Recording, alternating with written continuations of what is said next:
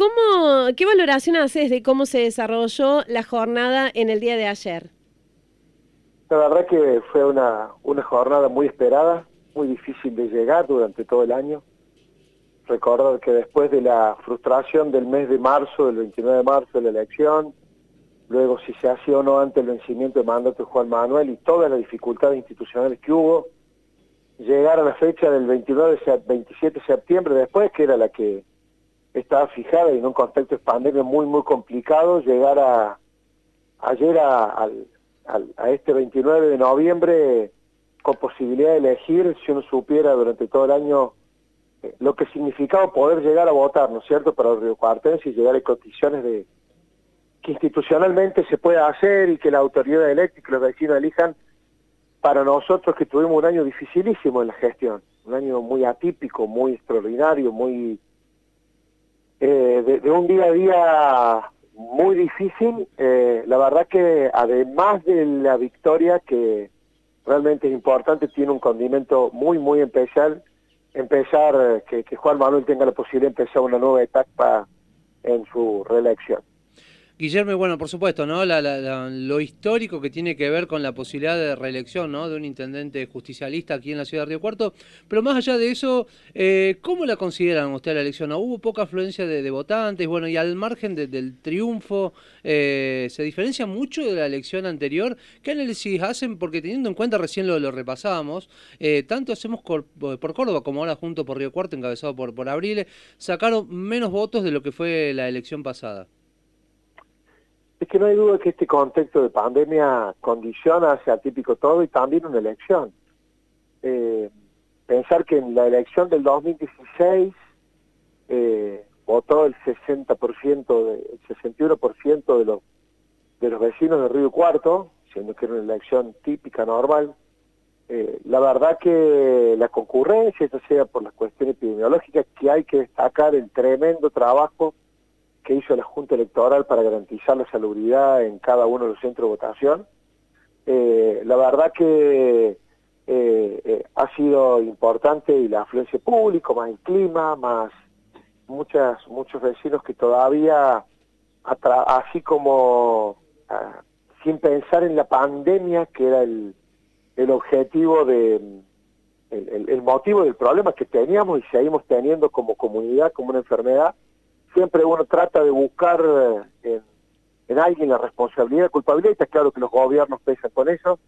también en muchos, porque uno percibe y sabe, muchos vecinos también eh, canalizaron su enojo más allá del voto para uno, para con otro, sin ir a votar. Entonces, la verdad que realmente es muy importante, repito, hoy Río Cuarto, eh, con un contexto complejo, tiene tiene autoridades electas y entonces nosotros una muy, muy, una gran satisfacción del resultado, de la gente que votó y por supuesto del triunfo. Guillermo, tanto el presidente Alberto Fernández como también el ministro de Obras Públicas, Gabriel Catopodis, que ayer estuvo eh, presente en, eh, presencialmente, digamos, Catopodis y Fernández de manera virtual en los festejos, hablaron de lo importante que fue para este resultado la unidad del peronismo. Eh, Río Cuarto pudo ir finalmente con los representantes del Frente de Todos acá, eh, algo que no se había logrado antes. ¿Cómo se piensa seguir trabajando con todos estos sectores ahora? Eh, así como Juan Manuel logró una reelección histórica, logró también lo histórico en Río Cuarto del 83 hasta la fecha, de tener todo el peronismo unido. Yo creo que la continuidad de esta modalidad o de un peronismo unido seguramente se va a dar en la ciudad de Río Cuarto, pensando en la necesidad que se tiene de gestionar y sabiendo que tanto el presidente de la Nación, el gobernador eh, y también el Río Cuarto es necesario un peronismo que, que en estos tiempos tan difíciles, porque nada le va a ser fácil y nunca le fue nada fácil al peronismo, menos en la ciudad de Río Cuarto, la unidad, el trabajo conjunto y tener la posibilidad de, de seguir adelante creo que va a ser muy importante. El eh, pensar lo que viene es pensar en unidad, por supuesto que los tiempos de la política eh, demandarán quizás esfuerzos mayores en los tiempos que vienen, pero no hay ninguna duda de que creo que así como Juan Manuel llegó con, con una representación muy amplia dentro del peronismo, porque ya gestionó con una representación muy amplia, recordad que cuando eh, Unión por Córdoba y el kirchnerismo eh, iban por caminos separados en distintas elecciones, acá en Río Cuarto también eh, con la incorporación de Armando Chávez su oportunidad también permitió tener representación. Entonces esa visión amplia de, de Juan Manuel está claro que desde el punto de vista político hace que no solo que fue elegido en el 2016, sino también que fue reelecto eh, en una elección realmente importante en Río Cuarto. Guillermo, eh, y pensando ¿no? en lo que viene, eh, ¿qué impronta va a tener el nuevo gabinete de Juan Manuel Llamosas? Bueno, estar en él, la verdad que nosotros hemos venido trabajando fuertemente en gestionar y en hacer campaña en tiempo de, en tiempo de pandemia, que no fue nada sencillo. Eh, seguramente él tendrá este tiempo y hasta el día 9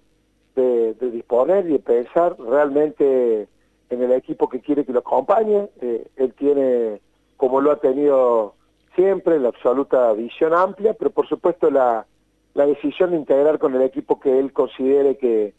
es apto para la etapa que viene. Entonces, tranquilo, él es quien debe decidir cómo y con quiénes continuar en la etapa que viene. ¿Alguno de los candidatos a concejales eh, se piensa ya que puede formar parte del Ejecutivo? Uno mirándolo desde afuera, por ejemplo, a Germán Divela lo ve eh, muy cerca de un futuro secretario de agroindustria, por ejemplo.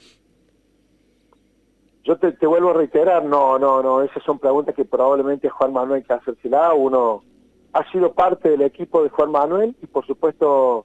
él tiene la absoluta libertad de decidir con quiénes desea continuar y seguir este nuevo camino desde la gestión sin perjuicio que todos estaremos desde el lugar que toque o aún desde afuera eh, acompañando a este gran intendente Río Cuarto que realmente ha transformado la ciudad, que ha, en el peor de las épocas, en el peor de los momentos, porque todo el mundo ve la pandemia, pero nosotros tuvimos la pandemia económica durante los últimos dos años de la gestión de Macri, que realmente fue muy duro. El peronismo nunca le fue fácil. En la gestión de, de mi querido Alberto Cantero en el año 99, el 2004, nos tocó la peor crisis quizás económica y política de la historia. Y, nunca le fue fácil, pero bueno, eh, gracias a Dios en esta la ciudadanía acompañó y, y por eso te reitero, Juan Manuel será quien decida con tranquilidad, sabiendo cuáles son sus objetivos desde el punto de vista de gestión, él, más que nada sabe qué es lo que debe mejorar, qué debe cambiar, y por supuesto siempre hace falta oxigenación, entonces él tiene que tener la tranquilidad de elegir y ver y perfilar cómo lleva adelante aquello que le comprometió la ciudad de Río Cuarto con sus siete ejes y quiénes son las personas que van a estar eh, llevando adelante esta, esta propuesta y cumplir como siempre con lo que a la ciudadanía se le prometió en una campaña electoral. ¿Y tu rol, Guillermo, en qué lugar te verías en, el, en la nueva gestión? No, yo en el lugar que Juan Manuel lo disponga, ya sea estando en el gobierno, en algún espacio también sí tiene que ser parte, porque también hay que tener la amplitud de saber de que cada uno puede aportar de donde es y, la necesidad de gestión las dispone el Internet. Yo la verdad que con una enorme tranquilidad, en vez de mirar hacia adelante, uno siempre mira la, lo, que hizo, lo que pudo desarrollar y la absoluta libertad que uno tuvo para trabajar en, una gestión, como fue el, eh, el desafío de una Secretaría de Gobierno y Modernización que no existían, con lo que fue eh, política de participación ciudadana, descentralización, modernización, transparencia. Y bueno, la verdad que ha sido un trabajo muy lindo durante estos cuatro años. Y bueno, dispondrá Juan Manuel cómo quiere el equipo, pero hay que dejarle la absoluta libertad para que él decida con qué equipo puede continuar y por supuesto que uno estará a disposición, por supuesto, de seguir acompañándolo si él considera. Guillermo, haciendo un poco de futurología, ¿no? Pensando a futuro y más allá de este tiempo de pandemia que estamos atravesando que hace que todo sea imprevisible, que no podamos tener tampoco pensar a tan largo plazo. Y pensando que estos son los últimos cuatro años que tiene Juan Manuel Llamosa como intendente de la ciudad, que no puede volver a repetir mandato,